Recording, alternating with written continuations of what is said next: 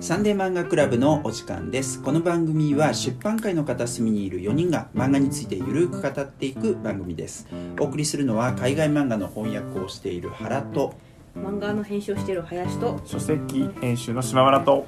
デザイナーの多田です。はい。ということで今回もこのメンバーでお送りいたしおます。願いします今回は原のおすすめ作品ということで池部葵さんの「私にできるすべてのこと」を取り上げたいと思います。おおどんな漫画なんですか？この作品なんですけど、えー、と2021年の、えー今年ですね3月25日発売、えー奥付けだとということになっております。で連載が、えーと「週刊文春ウーマン」という、えーこれは各あ、えー、と機関誌なのかな？週刊なんじゃないですか？え？あ？週刊文集ウーマンってなってます？それとも文集ウーマンってなってあます？れ？週刊じゃないよなでも。全然わかんない。文章がうん、しかもだから、えっと、週刊文春ウーマンの2019年、えーゴールデンウィーク号って書いてあるんだけどああそっか。機関誌だと思週刊文集なんだけうど、のそのスピンオフみあたいな。あ そういうことか。なるほど。だって夏号春号夏号そうそう秋号そうそうそう。週刊じゃねえじゃんっていう。確かにえーということでえっと、その2019年のゴールデンウィークからスタートして号からスタートして2020年の秋号までということで、まあ、2年間ぐらいかけてうん。やってるのかな。だからあの1冊で完結してる本ですけど割と時間をかけて描いている作品でございます、はい。でえっ、とあらすじなんですけど、えー物語の舞台があの人型あごめんなさい。人型 AI ね。えーというものが大量生産されるようになった、えー、とその時代から20年後の世界、えーそういう、えー設定になっていて場所はどことはっきり特定してるわけじゃないですけどっていうのは、まあ、現実に分かるようなあのその対応しているような地域あるかどうか分かんないですけど、まあ、おそらくは日本で、えーしかも首都圏ではなくて地方、えーという感じですね、えーグリースという企業の本拠地で、えー、と工場とかお客様センターがあってっていう感じになってます。でその辺りはグリース坂っていうんですかね。そういう地名がついてるっぽくてみたいな、えーそういう感じのところで物語が進んでいく、えーで物語の主人公はその町にある喫茶一服えーというところがあるんですけどそこで住み込みの仕事をしている和音という、えー若い女性ですね、えー、と平和の和に音と書書きますけどね、えーで実は彼女はもともと監視カメラだった人型 AI であるという、まあ、これネタバレにはならないだろうな、えーという設定になっていてあの見た目は人間と全く一緒であの漫画で描かれますからね。ますます一緒なわけですけれども、えー実は人型 AI であったということです。で彼女は、えー、と喫茶一服で働きながら人間観察をしているっていう感じになっていて、えーその物語の背景的には大量生産から20年後人型 AI は大量廃棄されるようになっていて、その不法投棄が問題になってるわけですね。でその不法投棄がなされている場所がグリース坂になっていたりすると。で、えっと世論的には人型 AI を回収して宇宙開発に役立てようぜとそういう話も出てくる中で、えーワンオンっていう人型 AI とか、えーその周辺に、えー、といろいろな立場の人間がいたりさらに別の人型 AI がいたりするわけですけれども、えーその日常を描いていくというようなそういうお話になっております。はい、えーとりあえずそんなところですけれども、えっと読んでみていかがだったですか？林さんからいきますか。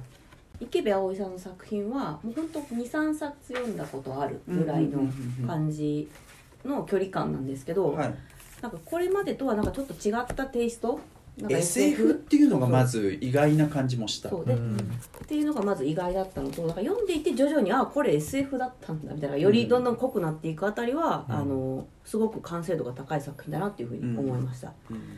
まあ、あとはあれですねなんか細かい設定なんですけど、うん。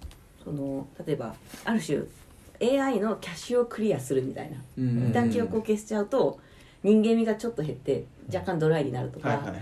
そういうところがすごく面白いなと思ったし、うんうんうんこうみロボットもそういうふうにちょっと魅力的に書かれてる一方でじゃあなんかロボットと一緒に働いてるクレーム対応のオペレーターの人？うん。なんかこのキャラクター正直そんなもの大きい物語には絡んでこないキャラクターなんだけど、うん。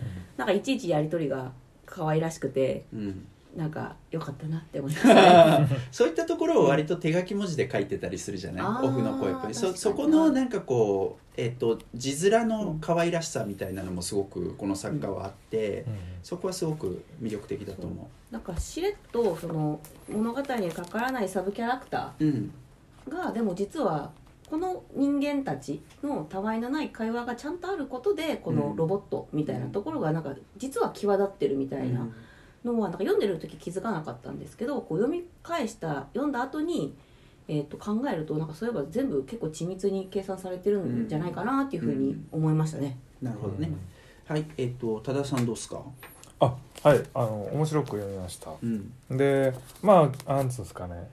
うーん普通に人間の生活してる中にまああとアンドロイドうん。ですけどまあこれじな人型 AI っっていう言い方をしてるかながこう実装されてて。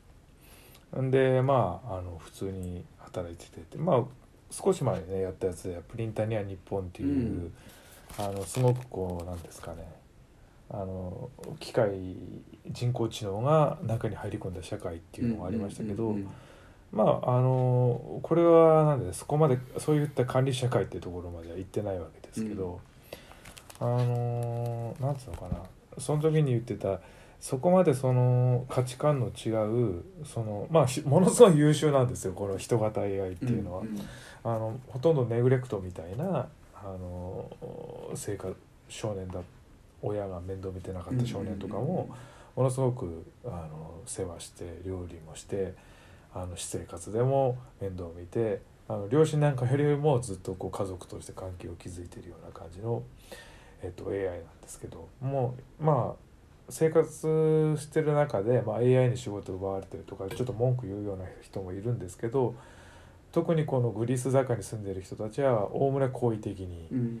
見ててあの共に生活してるっていう感じなんですけど、なんつうんですかね。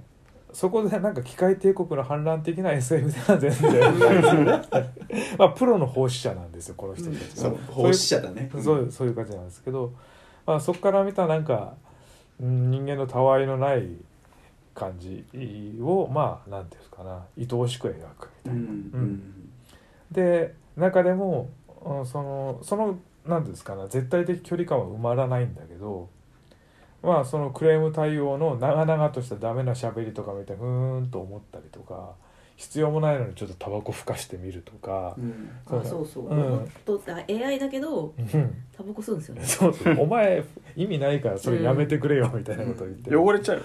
そうそうそう。俺がんになるからさみたいな話してるところはあるんですけど。なんですかね。この間話してたやっぱりその人間自体がその非人間化してくるとそれを管理してる側もやってる意義がなくなってしまうっていう話ちょっとしたと思うんですけど、うんそういうところでなんか AI なりの視点で全く違う存在だけど人間をこうなんつうのかな見守っている。まあ最初は監視しようとしてるっていう女の子が出てくるんだけど違う意味で人間のそのとか生命の持っている面白さとか揺らぎとかでまあ消えていくだろう。有限で死んでいくだろう。まあ実際出てくる人間たちも結構高齢化が進んでるのか、うん。お年寄りがすごく多いんあですけど。それは確かにそうだね。そんな感じがちょっとして、だからそういう意味では何ていうんですかね消えていく人間を愛おしく見ていく視点っていうのがまあすごくいいかなと。あとちょっと宇宙開発の話でこの人型 AI はいずれ、えー、と撤去されていく運命にあるんですけど、うん。そのお事業を進めている AI 開発のやってる時の元上司っていう人がいて、もうそろそろ AI の方は囲ってないで捨てろよみたいな、うん。廃棄しろよみたいなこと命令出してる人もなんか家に帰ればいやもう少しなんつうんですか、まあ、この発言もどだいぶ最古だと思うんですけどかみさんが死ぬ時期は違ったら人型 AI に作ったんだけどなみたいななんかそういう人間っぽい一面みたいなのもちょっと面白いかなと思って面白かったです。はい。うん。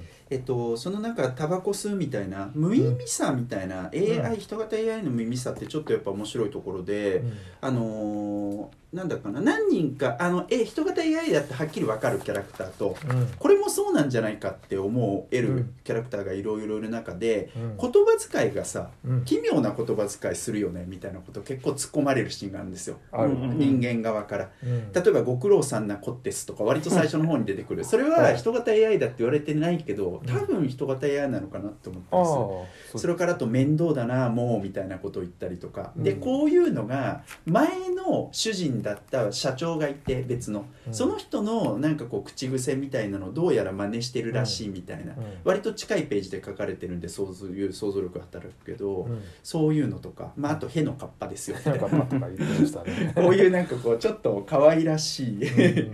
言葉とかが出てくるっていうのをすごく意識的になんかやってるような気がするし、うんそれはどういう設定でそういう人型 AI がそれを学ぶようになってるのかね。それこそ管理者側がそういったものをやっぱりさうん。なんかこう学んでいくことが必要だと思ってそういううん。設定になってるのか。その辺は全然細かく書かれてないんでちょっと興味深いですよね。意外に個体差ありますよね。この田岡さんは結構なんか真似したりとか、うんうんうん。その意味分かってなくてもそれ人間らしく振る舞おうとするってことですごい努力してて、うんうん。この喫茶店にいる、えー、とワワオンちゃんはそそういうことはしないんだけどなんかすごくやっぱり、まあ、監視ロボットだってこともあってなんかすごく細やかに観察しててなんか人間のもっとか生き物の持ってる輝きみたいなのを常に注視してるみたいな。それ確か面白いよねすごく意識的にやっぱ個体差を出そうとしてるようなありますよそねの明らかに違いがあるね、すごいなんかこうワオについては目のアップをものすごく意識的に入れてるし、書い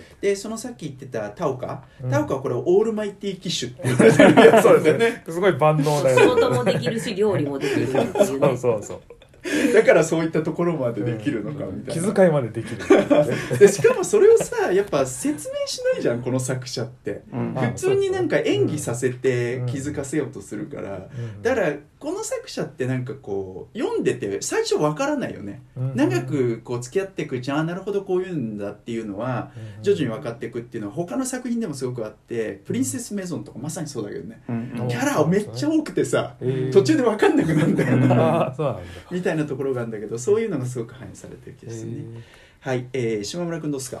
えっと僕はまあ漫画読みの中では割と池部さんはうん。結構注目されてすごく評価の高いですで「プリンセス・メゾン」見たんですけど、うんうんちょっとねそんなハマんなかったんですよ。でなんでハマんなかったっていうと今言語化するとなんでこの作家こんなに黄昏感あるんだろう？黄昏感あるこのサウダージをこう溢れるサウダージ。みたいな大体サウダージって漫画書いてるからね。ああそうなんですね。そっか。で作家性ですね。そう。でじゃあ今回まあこう黄昏感のあるものとこのまあ終わりゆくなんていうのかな。うん人間のこの進歩なのかな。ある種のその AI のその人間人型 AI できる技術を持ちながら、うん。それってちょっとまあ人間の領域を犯すから、うん。えーとそれやめようっていう話じゃないですか、うん。ある種こう交代してるとこもあるんですよね。である種人間のその なんかこう終わりゆく文明の勢いみたいなものをこのテーマとこの A のサウダー時間、うん。この黄昏感が、うん。あのバッチリ合ってて、うん。これはかなり面白く読む読むことができましたね。なるほどな。うんうん。であとめっちゃ白いっすよね画面が。いやそれはもうほんとずっと白い。白いっすよね。あのなんていうの？なこれなんつったらいいんだろうね。背景描かない白いところ、これなんつったらいいんだろうね。抜きというか、余白？うん、余白というかそれがすごい特徴的な作家だよね。うん。でなんかこの同じ感じを味わったのこう岩立真理子さんおおそうなんだ。のなんかこう目の描き方とか、えっと、岩立真理子さんはそんな白くはないんですけれどもなんかあの少し空気感をこう表現するっていうかあの筆致とかも少しふわっとさせたような描き方をしてて、でこの白さっていうのがそのなんか空気感まではうん。何も書かずともこう空気までこう内包してるようなうん。空間をこう漫画にこう紙に落とし込んでるという意味で結構今回はそれもなんか作家のいいところも見えてきて楽しく読んだっって感じですかね一冊としては。はいはいはいはい。あの同じ一巻本ということで言うとなんいくつか一巻本があって俺が取り分け一番最初に読んですごく感銘を受けた作品が「ドブ川」っていう作品だったんですけど、うんうんこれは本当に素晴らしいのでねぜひ読んでなかったら読んでいただきたい、はい。本当に素晴らしい作品だと思いますね。はい、えーということであのまああの基本的にポジティブな 感想ということですよね。なんかこう見たことあるようだけどなんか読んだことない質感の SF って感じですよね。なんかそう設定ね。とかは新しいとかではないと思うんですけど、うんうんうんその要はアンドロイド的なものがいて、う。ん。でもやっぱり排除されてみたいな、うんうんうんうん。なんかなんだろうな。新新しい感じうんはなんかするけどそれが何かちょっとまだわからないって感じですね、なんか池部さんの作品を読んでいくと、うん。あの他のものも似たようなモチーフっていうか繰り返されてるモチーフすごい多いなっていう気はする。だからそういう意味では俺はなんていうか割と馴染みのあるなっていう感じはする。ただやっぱりさっきも言った通り SF っていうのが意外すぎて、うん。うん。えっ、と最初俺敬遠したんだよね。あそうなん別に池部葵で SF は読みたくない。SF って言われちゃうとね。うん。でも読んでみたらその SF っていう感じではないしやっぱり池部葵の作品だよなっていうのをすごく、うんえー思うっていう感じだしあの島村君がさっき言ったように黄昏感っていうかね、うんまあ、夕暮れっていうのはこの中で繰り返し出てくるモチーフの一つだけど、夕暮れっていう感じそれは文明としても夕暮れっていうところもあるのかもしれないし、そういったところとはすごくマッチしてるんで、うん。そこは魅力だよね。だからむしろ。えーっていうところはすごく思いました。で、えっと、いろんなモチーフがあると思うんだけど、あのー池部さんの作品って人と人とのつながりっていうのはすごく大事なものとしてある。で、うん。それはなんかこうはっきりと分かりやすい友達関係みたいなつながりもあればなんとなくつながってるみたいなうん感じ。例えば同じ町にいるっていうだけの話、えそしてこれもある一つの町を舞台にした作品だけど、なんかねそういうようなことはずっとあって、えっと、そこがあの郵便みたいなものでうんうん。はっきりと何度も繰り返し補強されていくっていうところがあるし、うん。えそれから今時メールじゃなくて手紙なんですねみたいなところとか、うんうん。うんえっと、そういうようなところは一つ、えっと、あるなっていうところですね。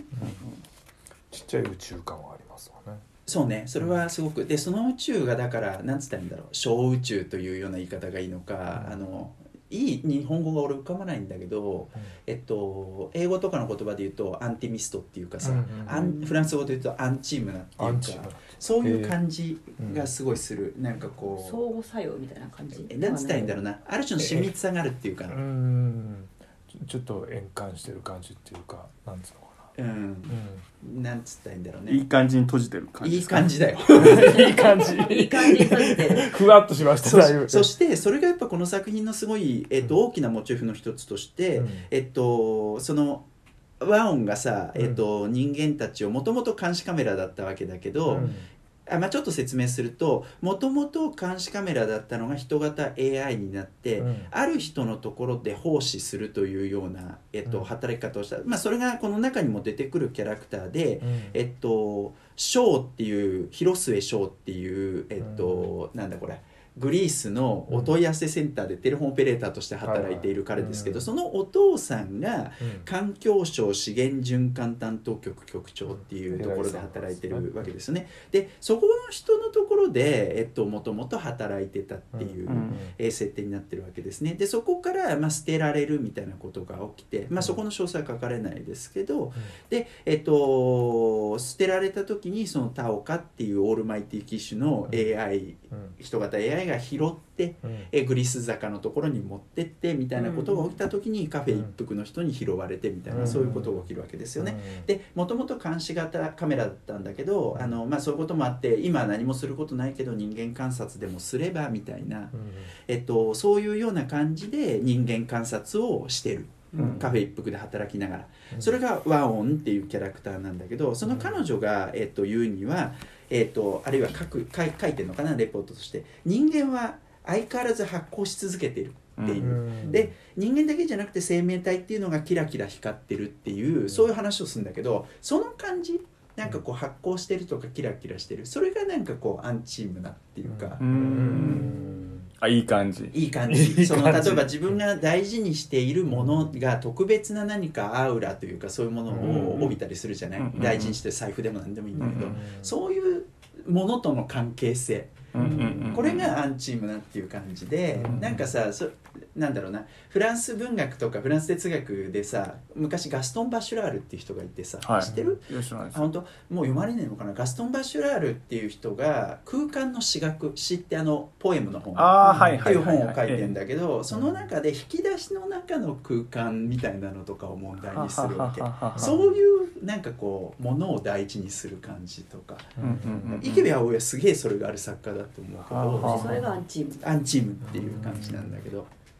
英語で言うとアンティミストっていう言い方をするのかな、うん、そその感じがすごくあるなっていうとこですね。でそれがあのこの作品の中に出てくる発光とかキラキラ光ってるっていう。でそれを、えっと、田岡は、えっと、その和音もう一回言うと和音はキラキラ光っていて、えっと、発光しててとても美しいっていうんだけど、で田岡はそれはとても尊いってことをいつか教えてやらなきゃいけないみたいな、えーことを言うわけですよね。で、AI なんで、えっと、そこの部分の感情は、うん。まあ、持ってないっうん。ていうことですよね、うん。あのそれがキラキラ発光するとかキラキラ光ってるっていう客観的ななんていうか評価っていうかの仕方をするけれど、うん。それを人間の側はもうちょっとだから感情的に多分評価する、好きとかそういうような感じとか。もはやでもそれは心だよって、そういうことだよね。読んでるこちら側としてはちょっと思っちゃいますよね。心ではみたいな、そうなんだよね。でもそれがあのなんかこう、えっと、この AI を作ったキャラク登場人物っていうのもこの中に出てくるんだけど、なんつったっけ？眼鏡かけたあの人ですそうそうそうそう、トキヤって言ったっけ？うんうん。開発者なんですよね。そうそう、うん。トキヤ源次郎か。うん時矢源次郎、えーで彼なんかがあのー彼はその AI に対するある種の慈しみっていうか自分が作ったものだからね、うん。そういう感情を持ってるわけだけど、えっとその彼が教えられなかったものとしてえっとなんだ、えっと、大事にされてるとか愛されてるとかそういうものを素直に受け止める能力、えっと、そのことを、えっと、AI たちには教えてあげられなかった。それがだからまあ林さんがさっき言ったところの心とかね。うん。そういうことだと思うんですけど、うん。えーそこを教えることはできなかったんだけどでも実際その AI たちはもうそのことを体験してしまってるというか、うん。ん。ていうねそういう感じの、えー、とお話なのかなという感じですよ。これなんかうまく言うのが本当に難しいんですなんか一よね方では僕はなんかこうに人間の AI 人型 AI 味を感じましたね。あーなるほど。逆になんかえっと局長のその資源循環課でしたっけ？の、はいはい。えっと広末。うん。でなんか妻と話してるっぽいんだけどそれは妻のデータを落とし込んだなんかこシリみたいなね。うそう Siri みたいな、うん。なんかえっとちょっとアドリブは少し聞きそうだけど。そうそう、iPad みたいなものにこう映してうんこう喋ってるだけだったみたいな、うん。でこの中にやっぱ思い出とかっていうものがある種のこ個体性みたいなものをこう担保してるみたいなことが AI に人型 AI に対して言ってることなんだけれどもそれって広末局長も一緒じゃないですか、うんうん。つまり人間の関係性の中の記憶共有した記憶とかその人の姿みたいなものがでそれの機械と話してるだけでまあ十分っちゃ十分なとこもあるわけで、うんだからそこで逆にこう人間っていうものがなんだろうその固有個体性っていうものは何だろうかっていうのはうん。ちょっと考えちゃう。まあ、結局同じじゃないかっていうところもすごく感じるところだし、よりだから人型 AI の方が人間味があると思わせるところもいっぱいうん、あるし、いっぱいありますね。うん。うん。まあでも実際このなんていうんですかねさっき画面が白いっていう話はされたと思うんですけど、うん。すごくこう僕この作家さんの漫画読んだことないんで、はい。ああこういう感じの絵かと思ってすごく楽しく読んだんですけど、うん。黒のところ大体ベタじゃなくてこうタッチでこう、はい掛け網に。か掛け網にして書いてあって、ん、でそれ自体が何ですか？最初さっき言った「黄昏って言ってるのと同じように光がこう回り込んでるみたいな。ちょっと何か発光してるような感じに見えるんですよね画面がね。だからそれ自体が何かこう存在の尊さみたいなものを、この語ってる何か発光してるように見えるんだって言ってる彼女の視線をなんか共有してる感じがちょっとうん。するんですよね、うん。読んでてね、うん。なるほど。それこそさっき言った手書きの文字とかもうん。本当にそういうものだと思う感じだと思う、だからそれはテーマとなんかアートスタイルが一致してて、うんすごくいい感じなのかな。だからひいつもなんか光を感じますよね絵にね。こう光が回り込んで柔らかいね。柔らかいうん。感じ多分こうベタにしちゃうとちょっと冷たい感じに冷たい感なっちゃうとじになりますす思うんでよねよね。シンプルなキャラクターですしね元がね、うん。うん。まあ、そういう意味で言うとほら前回前々回だっけ扱ったそのフールナイトとかと、うん。ちょっとフールナイトの絵もめっちゃいいですけど、ね。対照的なところを感じるうん。ところはあるな、あれずっと暗いですからね。闇が印象的な。いやすごく印象的だからね、漫画でもした。逆にねあれは花をこう出た時にこうグッと花が浮かび上がるってそのいうね。ギャップがいいみたいな、うん。それはあったな。すげえ恥ずかしながらなんですけど、この和音が働いてる喫茶店にうん。こう、イモリのおばさんっていうのが来るんですよ。来るね。でイモリのおばさんはその マスターの友達はいはいはい。なんですね何も注文しない人。そう。でこの人結構まあずうずうしい感じの風に描かれていて、うんそのカスタマーセンターにうん3回洗ったセーターをクレームをつけてる、そうね。まあ、そこから始まるんですけど。そうだったそうでうん恥ずかしいながら僕はこの人と時矢さんっていうのがはい。キャラクターが似てるからあれこの人同じ同一人物かと思ってすげえ混乱したんですよね。なるほどね、なるほどね。でプリンセスメゾンもキャラクターいっぱい出てきて似てるっていう。本当にでそれはこの池部葵の特徴だと俺は思う。似ててうん。しかもねうんあのーなんつったら複雑じゃん人間関係が、うんでどんどんプリンセスメゾンなんて本当にそうで主人公と言える人は一人だけどでもし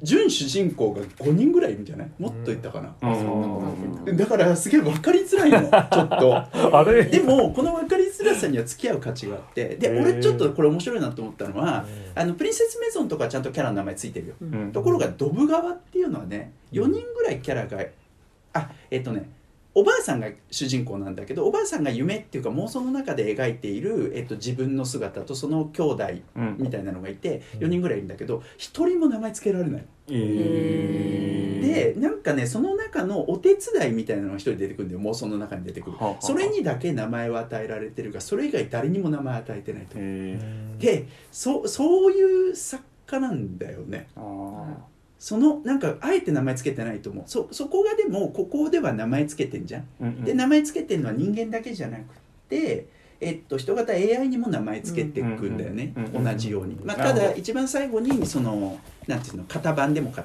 れるけれども、うんうんうんだからそこも面白いところだよね、うんだからそそこには俺は意味があるっていうかうまく説明できないけど、ね、その分かりづらさは。はいはいなんかその作品を共通してある感じは今のお話聞いてるとなんかありますね。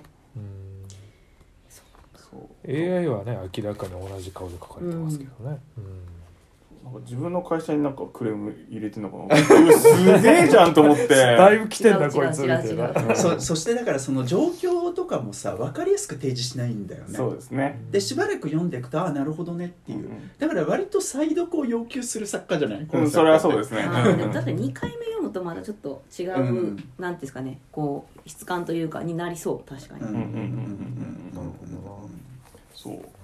じゃあタイトルはどういうふうに解釈してるんですか原さんは。このあ私にできる全てのことってね。まあでもあの俺もちょっとこれ分かりづらいなと思ってでなんだったらさ「私たちにできたこと」っていう海外漫画の翻訳があるんであね TV っていう人のね、はいはい。似てんなって思ったんだけあーあー最ど近のやつですよねそうそうそうそうベトナムのねそう椎名ゆかりさんが翻訳してるやつなんだけど、まあ、それも素晴らしい作品ですけど、えっと、似てんなと思ったけどでもやっぱこれは、えっと、このワオンっていう、えっと、キャラクターに AI にできることっていうことなのかなっていう感じはする。ただあの他のみんなにも当てはまることだろうからね。それはその時やって AI 作った人にも言えることなのかもしれない、うん。それはだから AI を回収しなきゃいけないっていうふうになった時に最終的になんていうかあるアクションがなされるわけじゃない、最後で、そういうところも言ってんのかなっていう気はするし、つまりある種の社会の大きな流れみたいなもの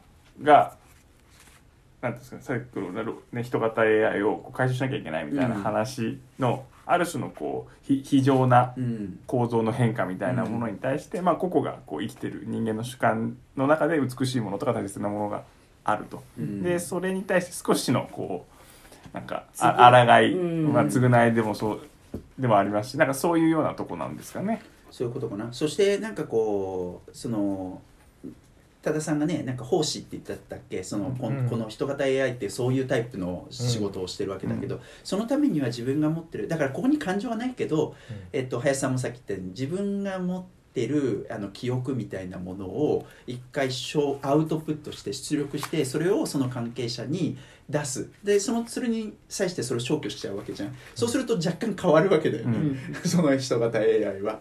そういうことも辞さないみたいなこととか、うんなるほどな。とかそういうようなけんある種の献身性みたいなもの、うんその尊さみたいなものが確かに。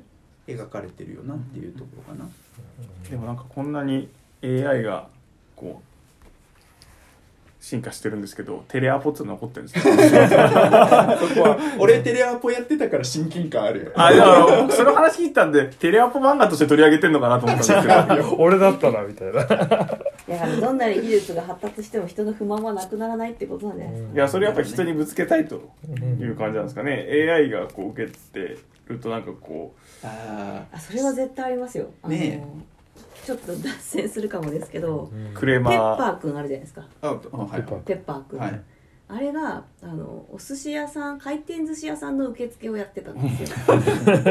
はいはい。で結構並んでるんですね。でペッパーくんはなんか100何番の人みたいな「お待たせしました」って言って「ちょっと待ってダメだったら102番の人ってもう容赦なく、うん。時間で切ってそうね次にするんですよ。でなんかそのーみたいな100番さっき呼ばれたである人が来た時になんかもうえどうしようみたいな。でペッパーくん無って感じなんですよね。なんかその機能ないんでみたいな。本当にもう終わっちゃったものはもそうそうそうそう。もう終了しこれはちょっとわかんないですけどでもなんかどどえどどうどうもう一回いや並ぶべきみたいな感じになってて でもそれを見て思ったのがなんか機械だったらなんかクレーム言う気力なくなる問題あるなと思っていて、ね。う企業にとってはいいんじゃないですか。うん。だから企業にとってはいいと思うんですよね。そのカスタマーなんか誠意っていうのを全く無視すればですけど。まあでも今やそこのとこまで考えてカスタマーサービスだからなうん誠意をにしてるっていうこと。なんていうんですかねそのもう一回いねいろいろ言わせてあの時間系なのでもう一回一からかやらあの質問戻りますみたいな、うん。あれで消費させる作戦みあたいな、ね。うん。あのやる気をなくさせる。の時のね あれこういう心なさでは結構人って折れたりするから。だからテレアポロボットにするのは結構正解な気もするし 監視カメラを人にするっていうのもある種最適解な気もするんですよね。カメラで見られてると思うとちょっと身構えたりとか不愉快な感じをあるけど、それがカメラが人だったら風景の一部になるから、うん。そのそんなに気にならないとか、うん。自然な振る舞いをするとかはなるほどね。なんか怖い怖い未来だな。そうありそうだなと思いますね。なるほどね。監視カメラを避けてっていうのができなくなるみたいな。なんとなく人混みにいるとかだったら。なるほどね。なるほどね。まあまあでもほらコンビニなんかでも今さそのなんていうのあの店員がいないタイプの。はいはいあのセルフレジ。セルフレジみたいなのって本当にもうどんどんどんどん増えていってるじゃないですか、ねだからよね。り一層コロナで増えた気がしますよね。あとちょっとっていう、んそういう世界あとちょっとか。でもあれってなんかある程度の信頼の上に成り立ってるのもあるじゃないですか。あそうねまあ難しいですよねなん。かその企業的な嫌な考えるとしたらなん。かそのたとえそこで盗まれるコストうん。商品を盗まれるコストと人を置くコスト全国,、うん。全国にって考えると、うん。まあ少々盗まれてもまあ いいよねそっちの方がっていうのはありますよね。それはあると思います。うん確かに。まあね人をなんかこうほらなんつうの研修してするコストそうとかそういうのそうそう。そうもあるわけで,、ね、でその人すぐに辞めちゃうみたいなのあかったらまあ月 年1か月で5000万だったらまあ取られてもまあ損益できるみたいな なんか損はしないみたいな。原価で考えたらね。そう自社ブランドですしみたいな。いやでもこの面白いのはそのあのえーロボットと一緒に働いてない？そのテレアポの人。働いてる。で気づいてない人もいるっていうどうやら気づいて AI だって気づいてないらしいみたいな。気づいてる人もいれば気づいてない人もいるそうそうそうマナーであるんですかね？言っちゃいけないとか。あとかね。それ面白いじゃん。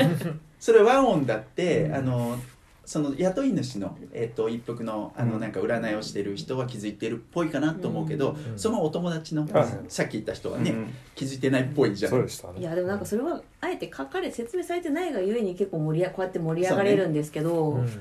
なんかそこはでも本当に難しいですね。なんかか説明されてないからこそもやついちゃう作品も山のようにあいやればあると思うじゃん。で編集者はもっと説明してくださいって言いそうな気がするもん。言う言う。でしょ？言う。言うだからこれを可能にしてんのすげえと思うんだよ俺。あー。そので2つの意味でやっぱすごくて、うん。そのねやっぱりある程度漫画家としてのさスキルがないとそれもできないと思うんですよ。うん。なん。か説明されてないんですけどってやっぱりなっちゃう作品もあると思うし、まあ、あとは編集がすごいっていうか、まあ、肝が据わってるというかこれはこれでいいって出す、編集側もすごいですよね。だってこのタイトルで出すだけでも結構すごいですよ。いやすごいと俺も思う。でもやっぱ池部葵だから買ってくれるだろうってねいう。もうついてますよね。だって私はだからね、デビュー作だったら多分もうちょっと違うタイトルにしましょうってなるよ。うん。それはなそう。でも俺やっぱ池部葵好きでさ出たら買うけどそれでも SF って言われたらちょっと揺らいだわけで、うん。SF は冬の時代なんですわ そんな厳しいんだよそれだって本当 SF はねアクセスされなんですか読まれないんですよね、へー SF が池部葵かける SF がどうなのかと俺は思あったねそっちの組み合わせの問題か。そうそうたただまあ実際読んでみたら素晴らしかったので、うん。っていう話ですよね、いやお話もねこうこれってあるのかなみたいな盛り上がるうんのはなんかすごいなと思いましたね。うんうん。まあ実際ね中でこれちょっと機械ザ機械みたいな感じで動きっていうかそういう不不自然なリアクションは全然しないんですけど、わまあちょっとそっけない態度とか動きはあるんですけど、うん。この最初のところのこう歩いていくシーンそう。ギクしゃギックシャクロボット感。これどんぐらいロボット感なのかなみたいな。あそうなんだ、ね、そういう面白さはちょっとありますね。そうですね、ん。そうねそうね、まあそういう意味愛ら愛らしい場面でもあります。だってロボットのくせに大さじすり切り一杯って何度もやってるしねなんかこうピーってやんないのかなみたいな目でこう、うんでも汎用型じゃないからじゃないですか監視しかしてなかったからうんまあアナログ感ね。そうね。んそれだからなんつったらいいんだろうな。機械ロボットはこう描くっていうコード漫画のコードの問題とあと作家の特徴とかさ、作家の力量とかいろんなもののなんていうか交点にその表現があるわけじゃん、そ 面白いですよね、うん、いや本当面白い。だってこのワオンちゃんがうん。なんかこうおばさんそのイモリのおばさんがあの来る時にそのマスターのあのマスターと仲良くしたが来るわけですよ。それでイモリのおばさんはすごい喋ってるわけですよ一方的に。うん。聞いてもらってるわけですもん、うんでその時にこの厨房にいるワオンちゃんはまあそれでそれであらまあ大胆うんうん大丈夫ってこう相づちを勝手にやってるわけですよね。ボッこうトのようにえそうそう繰り返してんじゃないかなこっちでね言ってるやつ。いやでもなんか、ね、聞いてあげてるわけじゃないなんかこう主人のうん。なんか真似をしてるっていうのがうんなんかこ怖い怖いけどまあ可愛いみたいな。子は可愛いみたいな。怖可愛い。まあそういうところもなんかいっぱい魅力的なとこいやありますよ、ね、書かれてますよね、うん。コマのサイドにも。そうなんですよね。でなんかその発光するっていうのはやっぱ大きなテーマですけど生命は発光するっていうキラキラ光るっていう。でおそらくまあ AI だって、えっと、人間から見たらキラキラ光ってる何かなんだと思うんだけどえっとその枯葉これうん。タイトル表紙がね枯葉持ってるところですけど、えっと、枯葉についてもキラキラ光ってるっていうふうに言っていてこの赤それからあとピンクっていうのもその物語の中で描かれるんだけどそれが夕日みたいなモチーフとすごく密接に結びついていくっていううん。そのなんかこうちょっと詩的な美しさみたいなところもねうん。すごくある作品だなと思います。はいはい。はい、えーということでよろしいですかね、はい。こんなところでね。はい、えーということで、えー、と今回は池部葵さんの「私にできるすべてのこと」を取り上げました、えー次回は誰が何を取り上げてくれるんでしょうか？えっ、と林の推薦作品でえっ、と SQ 君の名前から始まるという丹寿っていうんですかね？丹中国の作家さんが書いている作品を取り上げたいと思います。なんとこの作品、えっ、と中国のウェイボーで47億 PV どういうことだよ。47億47億って。よく数えたなみたいな。ね。っていう。一から数えてるわけじゃないでしょ というその、まあ、ちょっと今本だとそんな大ヒットってわけじゃないと思うんですけど、うんおそらく中国ではもう有名なんじゃないかと、ん。だって47億ですよ。ね。地球人口考えてみてください中国の人口超えてますからね。という作品を取り上げたいと思います。はい、えーということで、えー、と次回その作品を取り上げます。はい、えー今回のサンデー漫画クラブはこれでおしまいです。以上原と。林と。島村と。ただでお送りしました。また次回お会いいたしましょう。バイバーイじゃあまた。